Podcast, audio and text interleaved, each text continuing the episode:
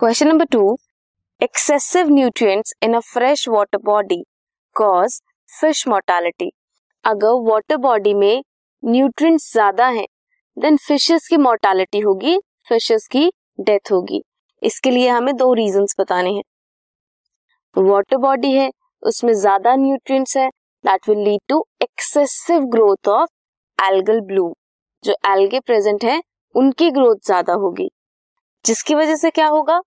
वो जो algal bloom है that will produce toxin toxins जो produce that will lead to sharp decline कम हो जाएगी।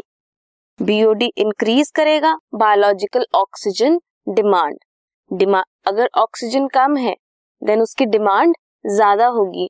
बायोलॉजिकल ऑक्सीजन डिमांड इंक्रीज करेगी that will lead to mortality of fish this is question number two